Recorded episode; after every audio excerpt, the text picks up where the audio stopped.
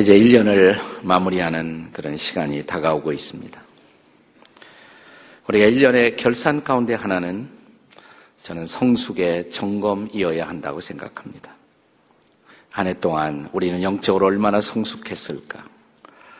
우리가 예수 믿고 구원받게 되면 구원받은 그리스도인들에게 주어지는 가장 중요한 숙제가 있다면 영적 성숙입니다. 성경은 예수 만나고 구원받은 그리스도인들을 가리켜서 그들이 구원을 방금 체험했으면 그리스도 안에 아기다 이런 표현을 씁니다. 고린도전서 3장 1절에 나오는 표현인데요. Baby in Christ, 그리스도 안에 아기다. 주님의 새 생명을 받았지만 아직은 자라지 못한 아기입니다. 아기들은 귀엽습니다. 하지만 이 아기가, 귀여운 아기가 자라지 않고 그대로 머물러 있다면 부모는 그때부터 큰 근심을 하기 시작할 것입니다. 최근에 저에게 손자가 생겼습니다. 그래서 저의 가장 커다란 즐거움 가운데 하나가 그동안 며칠 동안에 얼마나 더 자랐나 성숙을 점검하는 일입니다. 구경시켜드릴까요? 제 손자. 방금 태어난 모습입니다. 조그맣게 방금 태어난 것이고 이건 한 달 조금 못 미쳐. 그러니까 한 달 동안에 얼만큼 자라는지 우리가 볼 수가 있습니다. 예. 제가 하니까 막 울더라고요. 아직도 저는 어색합니다. 그래도 자랑을 시작한 거 보면 저도 별 수 없는 바보족에 속한 그런 느낌입니다. 요즘은 늘 제 머릿속에 그런 생각이 있어요. 며칠 지나는데 얼마나 더 자랐을까? 얼마나 더 자랐을까? 내 만약 전혀 자람이 없다, 변화가 없다, 그러면 제가 근심하지 않겠습니까? 우리가 일반적으로 그 신체적 성숙을 말할 때 우리는 신체의 양과 질이 조화롭게 자라가는 것을 무엇보다 중요하게 생각합니다. 신장, 키, 체중과 뇌, 심장, 장기의 무게, 또 기능이 발전하면서 성장을 가져오는 것이죠. 그런데 종종 우리 주변의 아기들 가운데는 성장 장애를 일으키는 아기들이 있습니다. 정상적으로 자라지 못하는 아이. 예를 들어서 1년에 키가 4cm 이하로 자라지 못한다든지, 혹은 엑스레이 검사를 했을 때 뼈의 나이가 호적 나이보다 2살 정도 적게 되면 의학에서는 일반적으로 성장 장애로 간주하는 것을 볼 수가 있습니다. 우리가 이런 신체적 성숙에는 민감하게 커다란 관심을 기울이면서도 그러나 우리의 영적 성숙에는 얼마큼 관심을 가지고 있을까요? 우리가 영적 성숙에 대해서 민감하지 못하는 것은 신체적 성숙은 눈에 보이지만 영적 성숙은 눈에 보이지 않기 때문에 우리가 때로는 너무 무관심하게 지나가는 경우들이 있습니다. 그러나 성경은 그리스도인들의 성숙은, 영적 성숙은 신체적 성숙 이상으로 매우 중요한 과제라고 가르칩니다. 우리는 성숙하기 위해서 태어났다 이렇게 말해도 지나친 말은 아닙니다. 또 성숙한 사람들이 되어야 하나님은 저와 여러분을 쓰실 수가 있습니다. 우리를 통해 하나님의 뜻을 펼쳐갈 수가 있고 하나님의 나라의 영광을 드러낼 수가 있습니다. 그러기 위해서 우리는 성숙해 가야 합니다. 야고보서라는 책에 쓰여진 가장 중요한 목적 가운데 하나가 바로 성숙함이었습니다. 성숙한 행함, 성숙한 실천을 강조하고자 하는 것이 야고보서의 중요한 기록의 의도였습니다. 우리가 야고보서를 읽어보시면 몇 차례에 걸쳐서 온전한 사람이라는 표현이 등장합니다. 예컨대 3장 1절에 보시면 온전한 사람. 근데 여기서 온전한 사람은 완전하다는 뜻이 아니에요. 더 원문에 가까운 뜻으로 바꿀 수 있다면 성숙한 사람입니다. 온전한 사람은 성숙한 사람입니다. 자, 오늘의 본문은 바로 영적으로 성숙해가는 사람의 세 가지 사인을 보여주고 있습니다. 자, 이런 사인이 영적 성숙의 증거들이 나타나고 있으면 우리는 잘 영적으로 자라고 있다 이렇게 말할 수가 있습니다. 자, 그렇다면 영적 성숙의 세 가지 징조, 사인은 도대체 무엇일까요? 영적 성숙의 세 가지 증거. 첫째는 분노를 다스리는 것입니다. 분노를 다스리는 것입니다. 우리가 영적 성숙을 말하면서 왜 분노라는 문제가 여기에 등장했을까? 쉽게 대답을 드리면 우리가 분노의 지배를 받게 되면 분노는 격렬한 감정이기 때문에 분노의 지배를 받게 되면 다른 것의 지배를 받을 수가 없습니다. 분노의 지배를 받는 사람은 하나님의 지배를 받을 수가 없습니다. 우리에게 하나님의 지배, 하나님의 다스림이 없다면 하나님이 기뻐하시는 삶을 향한 지향점을 상실해버릴 수밖에 없습니다. 자, 본문이 시작되는 19절과 20절의 말씀을 함께 같이 읽겠습니다. 19절, 20절입니다. 다 함께 읽습니다. 시작! 내 사랑하는 형제들아, 너희가 알거니와 사람마다 듣기는 속히하고 말하기는 더디하며 성내기도 더디하라. 20절에요.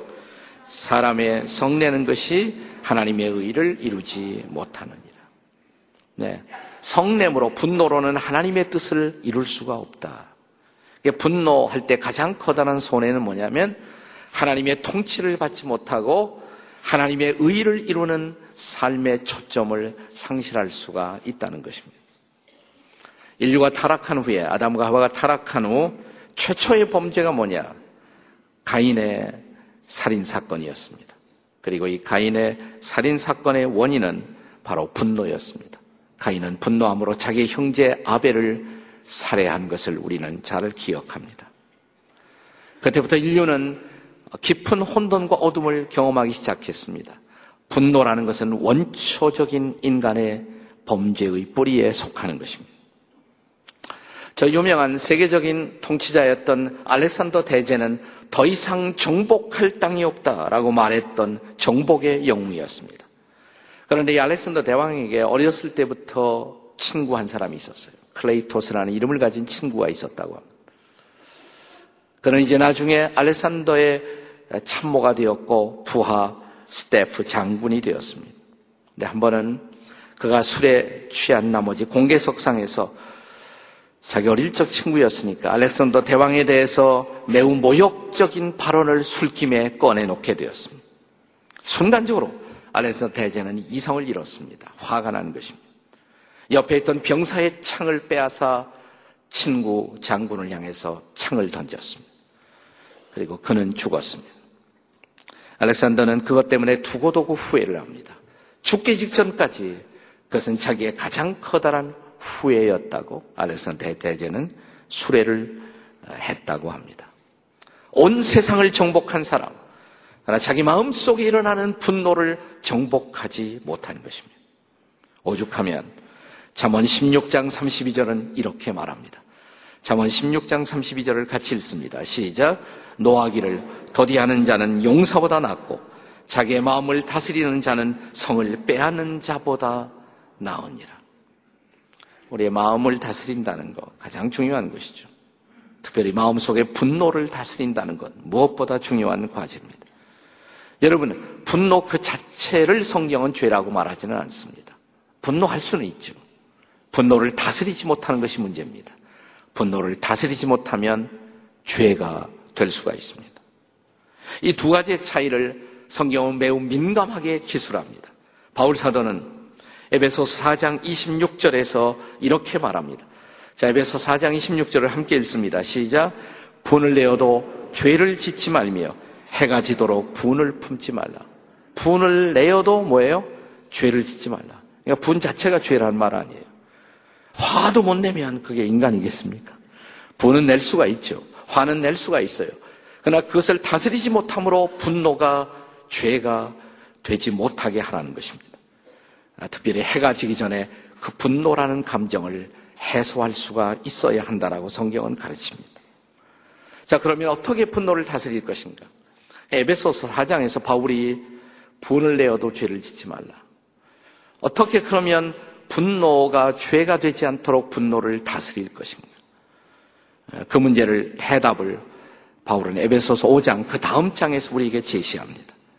우리가 잘 아는 에베소서 5장 18절은 바로 이 분노의 문제에 대한 하나님의 처방이라고 할 수가 있습니다. 같이 읽습니다. 시작! 술 취하지 말라. 이는 방탕한 것이니 오직 성령으로 충만함을 받으라.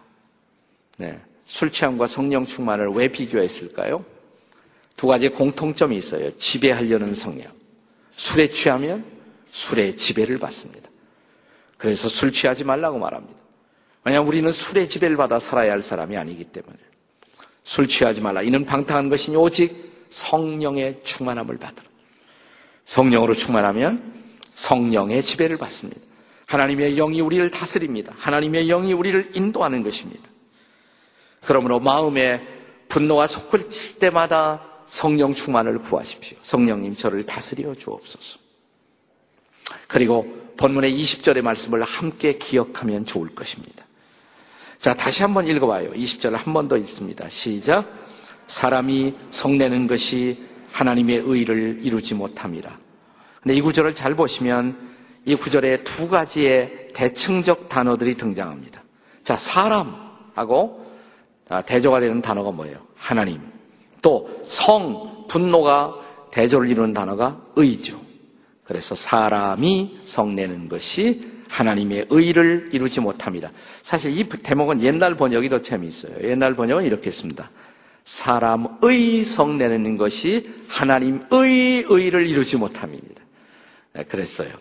한번 그런 식으로 읽어봐요. 뉘앙스를 살려서 사람의 성내는 것이 하나님의 의를 이루지 못함이니라. 시작. 사람의 성내는 것이 하나님의 의를 이루지 못함이니라. 옆에 있는 분들에게 성내지 마세요. 손해 많아요. 시작. 성내지 마세요. 손해 많으세요. 네, 무엇보다 하나님의 의를 이룰 수가 없다는 것입니다. 하나님의 뜻을 이룰 수가 없다는 것입니다. 그러므로 성령 충만을 사모하십시오. 성령의 지배를 사모하십시오. 자, 우리가 계속 성령 충만을 사모하면 성령이 우리를 다스리는 것이 우리의 삶의 패턴이 될 수가 있습니다. 성령이 다스리면, 하나님이 우리를 통치해 주시고 인도해 주시면 분노할 만한 일이 생겨도 우리는 이것을 잘 극복하게 됩니다. 그리고 그 분노를 다스리는 모습을 보면서 어느 날 나는 나 자신에게 이렇게 말하게 될 것입니다.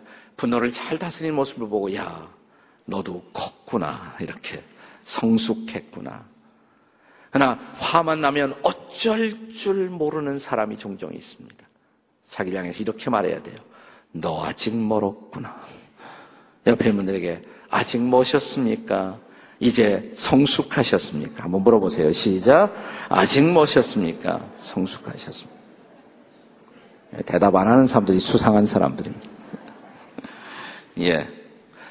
자, 우리가 자신의 분노를 다스릴 수 있다는 것, 이게 성숙의 가장 중요한 사인이다. 내가 영적으로 잘하는 것을 어떻게 알 수가 있느냐?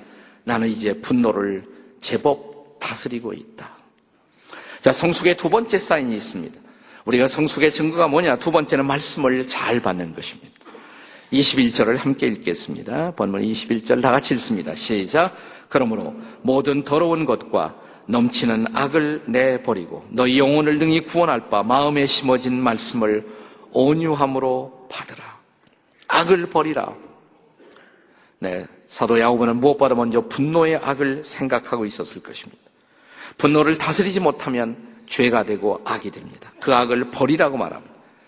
그 대신 악을 버리는 대신에 그 다음에 뭐냐면 영혼을 구원할 말씀, 그 말씀을 온유함으로 마음에 심어야 한다. 이렇게 가르치고 있습니다. 사랑하는 여러분, 내 마음속에 말씀의 씨가 떨어지면 말씀의 열매가 맺어지겠죠. 네. 그래서 내 마음에 말씀의 씨를 심는다는 것, 무엇보다 중요한 것입니다. 말씀의 시간에 마음의 땅에 떨어지면 그것이 30배, 60배, 100배의 열매를 맺습니다. 바로 하나님의 말씀이 내 마음에 그런 씨의 역할을 하는 것입니다. 남녀가 만나서 사랑을 하게 되면 생명의 씨가 여인의 밭에 뿌려집니다. 그러면 생명이 잉태가 되지 않습니까? 여러분, 흥미로운 것은 성경이 인간의 거듭남과 성숙의 유비, 비유로서 같은 비유를 말하고 있다는 것을 기억하십니까? 베드로전서 1장 23절입니다. 베드로전서 1장 23절을 같이 읽습니다. 시작. 너희가 거듭난 것은 썩어질 씨로 된 것이 아니요 썩지 아니할 씨로 된 것이니 살아있고 항상 있는 뭐예요? 말씀으로 되었느니라. 네, 여인의 밭에 씨가 뿌려져 생명이 잉태되는 것처럼 인간의 마음속에 말씀의 씨가 떨어지면 거듭난다. 새로운 생명을 얻는다. 새 생명이 잉태되고 출산한다. 그렇습니다. 하나님의 말씀을 받아들이고 예수 그리스도를 구주로 고백하는 순간 우리는 거듭납니다. 말씀으로 거듭난 것입니다. 말씀의 씨, 살아있는 생명의 씨가 우리를 거듭나게 한 것입니다. 그러나 말씀으로 거듭난 사람들은 이제 말씀으로 또한 자라가야 합니다. 또 정상적인 그리스도인, 정상적으로 그리스도인이 된 사람은 아기가 엄마의 젖을 사모하듯 하나님의 말씀을 사모하도록 되어 있습니다. 자, 베드로전서 2장 2절의 말씀을 함께 같이 읽겠습니다. 베드로전서 2장 2절 다 같이 시작. 갓난 아기들 같이 순전하고 신령한 젖을 사모하라. 이는 그로 말미암아 너희로 구원에 이르도록 자라게 하려 함이라. 금년 한 해 여러분 돌아보시면서 어때요? 금년 한 해 동안 말씀하고 더 가까워지셨습니다. 하나님의 말씀과 가까워지셨습니다. 성경과 가까워지셨습니다. 한 신학자가 이런 말을 했어요. 나와 성경의 거리는 나와 하나님과의 거리를 결정한다. 내가 성경과 가까울수록 하나님과 가까운 것입니다. 내가 성경과 멀어질수록 하나님의 말씀과 멀어질수록 하나님과 멀어지는 것입니다. 어떻습니까? 금년 한 해 나는 이 말씀에 가까워지는 한 해였습니까? 아니면 말씀에서 멀어지는 한 해였습니까? 말씀을 읽고 묵상하고 큐티하고 말씀을 연구하고 또 말씀에 대해서 강렬한 마음속의 욕구를 갖고 하나님의 말씀을 가까이 하는 한 해를 살아오셨습니까? 계시록의 기자인 사도 요한은 종말의 시대를 살아갈 성도들이 종말의 혼돈 속에서도 축복을 누리는 진정한 삶을 살도록 이렇게 권면합니다. 계시록 1장 3절입니다. 함께 같이 읽습니다. 시작. 예언의 말씀을 읽는 자와 듣는 자와 그 가운데 기록한 것을 지키는 자는 복이 있나니 때가 가까웁니다. 종말의 어둠 속에서도 이 말씀을 읽고 듣고 지키면 복이 있다. 먼저 잘 읽어야 합니다. 읽으면서 하나님의 음성을 들어야 합니다. 하나님의 음성을 들어야 합니다. 하나님의 음성을 잘 경청하는 것. 예. 하나님의 음성을 들으려고 하는 것, 이것이 성숙의 가장 중요한 자리예요. 하나님의 음성을 듣고 싶어 하십니까? 정말 말씀이 사랑스럽고 말씀을 듣고 싶어 하십니다. 경청은 위대한 변화를 가져옵니다. 크리스천 작가인 조신영 씨가 쓴 베스트셀러 가운데 경청이라는 책이 있었죠. 네, 우리가 교회 추천도서로 올린 적도 있습니다. 참 좋은 책이에요. 이 책의 주인공은 이토벤이라는 사람이죠. 이토벤. 베토벤이야, 이토벤. 베토벤이 귀머거리였잖아요. 이 사람은 도무지 남의 얘기를 듣지 않는, 자기 독선과 자기 생각으로만 모든 일을 처리하는 사람. 그렇게 회사 일을 하다가 마침내 회사에서 쫓겨나죠. 그래서 전 회사보다 못한 회사에 들어갑니다. 근데 그 스트레스를 너무 많이 받아갖고 그동안에 이 사람이 난청 환자가 돼요. 잘 듣지 못하는 사람이 돼요. 잘 듣지 못하니까 남이 하는 얘기를 잘 들으려고 애를 쓰게 돼요. 이 사람이 새로운 회사에 가서 남의 얘기를 잘 들으려고 애를 쓰니까 놀라운 일이 벌어져요. 남의 얘기를 들어주는 사람이 없는 분위기 속에서 이 사람의 경청하는 모습이 잔잔한 변화의 파도를, 물결을 일으키기 시작합니다. 자신도 변하고 회사를 변화시키죠. 경청은 위대한 예술입니다. 경청은 위대한 변화를 가져옵니다. 여러분, 사람의 말을 잘 경청해도 이런 놀라운 변화가 있을 수가 있다면 하나님의 말씀을 경청할 때 얼마나 놀라운 변화가 일어나겠어요.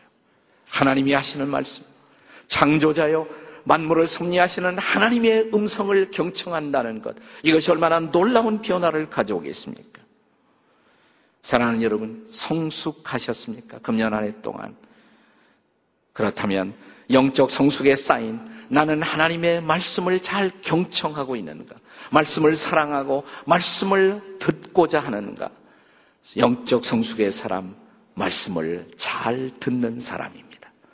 성숙의 또 하나의 사인을 생각합니다. 세 번째로 말씀을 실천하는 것입니다. 말씀을 듣는 것은 위대한 변화의 시작입니다. 그러나 말씀을 듣는다는 것만으로 변화는 일어나지 않아요. 내가 들은 말씀을 실천하기 시작할 때 변화는 오는 것입니다. 그래서 본문 22절에는 행함의 의도가 없이 실천에 의도가 없이 듣기만 한다면 그것은 뭐라고 그랬어요? 자신을 속이는 것이다. 듣기만 한다. 행할 의도가 없이 듣기만 하여 자신을 속이는 자가 되지 말라라고 말합니다. 23절, 24절은 만약 말씀을 듣고 행하지 않는다면 거울을 보고 자신의 모습을 발견했어요. 거울을 보았으면 고쳐야죠. 씻고 고쳐야죠. 거울을 보고 고치지 않는 사람, 네, 그거 똑같다. 말씀을 듣고 말씀을 받으면서도 말씀대로 살지 않는다면 거울을 보고 고치지 않는 사람과 같다. 요즘 로봇 기술이 발달돼 갖고 뉴스에 보니까 로봇도 거울을 보면 자기를 인식한대요. 네, 로봇도 자기를 인식한대. 그리고 가장 기초적인 감정, 기쁘고 슬프고 이런 표현도 한다고 합니다. 로봇도. 근데 아직도 로봇 기술로 해결하지 못하는 거. 자, 발견은 했는데 로봇가 자기 얼굴을 보긴 하는데 고치진 못한단 말이에요. 티가 묻었다. 당장 고치지 못해요. 아직까지는 기술이 거기까지 안 돼. 내가 만약 거울 보고 오늘 고치지 않고 나왔다. 이 사람의 수준은 아직도 로봇 수준이십니다. 옆에 있는 분들에게 한번 잘 고치고 나오셨습니까? 한번 물어보세요. 얼굴. 잘 고치고 나오셨습니까? 네. 아니면 로봇 수준이십니까? 예. 봤으면 고쳐야죠. 예. 적절한 반응을 보여야 하지 않겠습니까? 우리는 하나님의 말씀을 알아듣기 쉬운 언어로 옮기는 것을 가리켜서 번역이다 이렇게 말합니다. Translation, 번역. 성경학자인 루벤 토리라는 분은 이 지상에 가장 위대한 번역이 있다면 그 번역은 하나님의 말씀을 자기의 삶의 장으로 옮기는 것이다.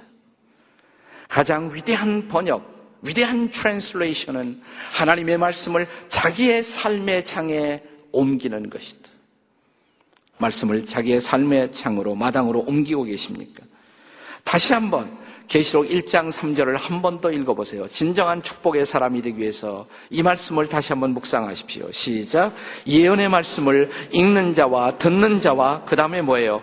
그 가운데 기록한 것을 지키는 자는 복이 있나요? 누가 복이 있어요? 읽고 듣기만 해서는 안 돼요. 지켜야 돼요. 지키는 자리까지 가셔야 합니다. 순종하는 자리까지 가셔야 합니다. 기독교 교회 역사에서 기도의 기적을 우리에게 남긴, 유산으로 남긴 사람, 소위 5만 번 기도 응답을 받은 사람 누구예요? 조지 뮬러. 네, 5만 번이나 구체적으로 기억할 수 있는 기도 응답 받은 거, 이 사람은 잘 기록을 했기 때문에 남아있는데 5만 번이나 기도 응답을 받았다. 놀라운 사실이죠. 무엇이 비밀일까? 기도만 했기 때문이 아니에요. 그의 기도는 비밀이 하나 있습니다. 말씀을 붙들고 기도했어요. 약속의 말씀을 따라 기도했어요. 하나님, 이렇게 약속하셨잖아요. 그대로 해주세요. 네. 그는 기도의 사람이지만 말씀의 사람, 약속의 말씀을 따라 기도한 사람. 저는 하나님이 그의 기도의 삶을 영화롭게 하신 또 하나의 비밀이 있다고 생각해요. 그건 뭐냐면 이 사람은 성경 읽고 기도를 잘했을 뿐만 아니라 말씀을 읽고 나면 그대로 행하는 사람이었어요. 단순하게 그대로 행하는 사람. 얼마나 단순한가. 어느 날 청년 시절에, 본래는 어린 시절에 뭐 도둑질도 하고 형편없는 인생을 살았지만 젊은 시절에 그가 이제 그리스도인이 되면서 성경을 읽기 시작합니다. 시편, 어느 날 68편 5절에 보니까 이런 말씀이 있는 거예요. 하나님은 고아의 아버지시다. 아, 하나님이 고아들을 사랑하시는구나. 그럼 나도 사랑해야지. 고아를 데려다 길러요. 얼마나 단순해요. 네, 말씀을 읽고 그대로 즉각적으로 옮길 만큼 그렇게 아주 단순한 사람이었어요. 그렇게 하다 보니까 수많은 고아들을 기르게 되고 당대 영국에서 가장 큰 고아원을 영국의 브리스톨에서 경영하는 고아들의 아버지가 됩니다. 자, 우리가 말씀을 정말 그대로 살아가는 삶, 이 말씀의 실천, 오늘 야고보서는 그것이야말로 경건한 삶의 표본이다 이렇게 말합니다. 우리는 단순히 경건 그러면 죄를 안 짓는 것, 나 적극적인 경건은 죄를 안 짓기만 하는 것이 아니라 말씀대로 적극적으로 살아가는 것. 이 말씀대로 적극적으로 살아가는 삶 속에는 이렇게 우리 주변에 힘들고 어려운 이웃들을 챙기고 돌아보는 삶, 고아와 과부를 돌보는 삶, 오늘 본문의 절정입니다. 마지막 결론과 같은 27절의 말씀입니다. 함께 같이 읽습니다. 27절 다 함께 읽습니다. 시작. 하나님 아버지 앞에서 정결하고 더러움이 없는 경건은 곧 고아와 과부를 그 환난 중에서 돌보고 또 자기를 지켜 세속에 물들지 아니하는 그것이라. 적극적 경건은 고아와 과부를 돌보는 것이다. 나 한 사람만 챙기다가 끝나는 인생이 아니라 나도 힘들지만 나보다 더 힘들고 누군가의 도움이 없이는 살 수 없는 안타까운 소외된 이웃들, 고아, 과부 이런 사람들을 돌보고 챙기는 삶, 거기까지 나아갈 수가 있어야 한다는 것입니다.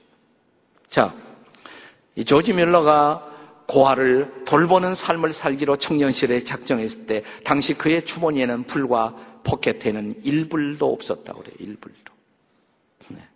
그러나 말씀을 듣고 그대로 살기로 작정하면서 하나님은 놀라운 기적을 부어주시기 시작합니다. 그 고아원 빌딩이 하나씩 늘어나서 나중에는 5개 빌딩이 되고 최고로 고아들이 많았을 때 2,000명의 고아를 양육하게 되었습니다. 2,000명의 고아를. 조지 뮬러가 초창기에 이제 고아원 사업을 하면서 한 300명의 고아가 되었을 때의 일입니다. 12월 초였어요. 지금 우리처럼 12월 초인데 갑자기 북풍이 불고 매서운 한파가 몰아치는데 고아원에 보일러가 고장이 났다고 합니다. 보일러가 고장이 났어요. 수리만 하더라도 한 일주일 걸리게 되면 일주일 동안 이 추운데 고아들이 추위 속에 살아야 하고 어떻게 하겠어요? 뮬러는 기도의 사람이니까 또 기도해야겠죠. 예, 기도하면서 이제 보일러 수리공을 부릅니다. 와서 좀 수리해달라고. 수리공은 불평을 하면서 도착을 했다고 합니다. 근데 아직도 뮬러는 고아원 그 입구에 있던 기도실에서 기도하고 있었는데 두런두런 기도하는 소리가 바깥에까지 흘러나왔고 수리공들이 들을 수가 있었다. 수리공들은 과연 수리가 가능할까? 이 추운데. 근데 뮬러가 이렇게 기도하고 있어요. 하나님 아버지, 하나님께서 시키셔서 제가 고아들을 돌보고 있지 않습니까? 당신의 자녀들입니다. 추운 한파가 몰아치고 있습니다. 이거 고치려면 일주일 거치는데 그렇게 할 수는 없습니다. 제가 가만히 생각해 보니까 하나님, 제 생각에는 방법이 하나밖에 없습니다. 지금 북풍이 불고 있는데 북풍을 멈추어 주시고 남풍이 불게 하옵소서. 날씨를 따뜻하게 해 주시옵소서. 그러면 이 고치는 동안에 우리 고아들이 살 것 같습니다. 우리 자식들이 살 것 같습니다. 그걸 들었어요. 수리공들이. 네. 별 이상한 기도도 하는 영감이 있다. 이렇게 생각했겠죠. 그런데 사랑하는 여러분, 잠시 후 기도를 마치고 나오는데 보니까 바람이 멎어요. 그리고 따뜻한 날씨로 변하기 시작합니다. 북풍은 멈추고 따스한 남풍과 함께 날씨가 변하기 시작합니다. 이 신기한 광경을 보고 이 수리공들이 얼마나 놀랐겠어요. 네, 본래 일주일 분량의 공사를 밤을 치새워서 단 하루 만에 공사를 끝냈다고 합니다. 할렐루야. 북풍도 멈추시는 하나님, 남풍으로 바꾸시는 하나님, 날씨를 주관하시고 우리의 삶을 주관하시는 하나님, 우리가 말씀을 붙들고 살 때, 그리고 말씀대로 살고자 할 때 뮬러의 생애 속에 나타난 기적이 우리의 기적이 될 것입니다. 하나님과 함께 기적을 여는 새해를 향해 다가서시기 바랍니다. 말씀과 멀어졌어요. 다시 말씀을 붙드세요. 말씀과 함께 새해를 설계하시기를 주의 이름으로 축원합니다. 새해는 제발 성숙하십시오. 기도하겠습니다. 하나님 아버지, 다가오는 추운 겨울의 성탄, 그러나 하나님의 말씀이 우리 마음에 있어서 이 말씀을 붙들고 살아가는 따뜻함으로 세상이 훈훈해지는 성탄의 계절이 되게 해 주시옵소서. 다시 멀리했던 말씀을 붙들고 말씀을 묵상하며 말씀과 더불어 새해를 설계하는 우리 모두가 되도록 도와주시옵소서. 예수님의 이름으로 기도드립니다. 아멘.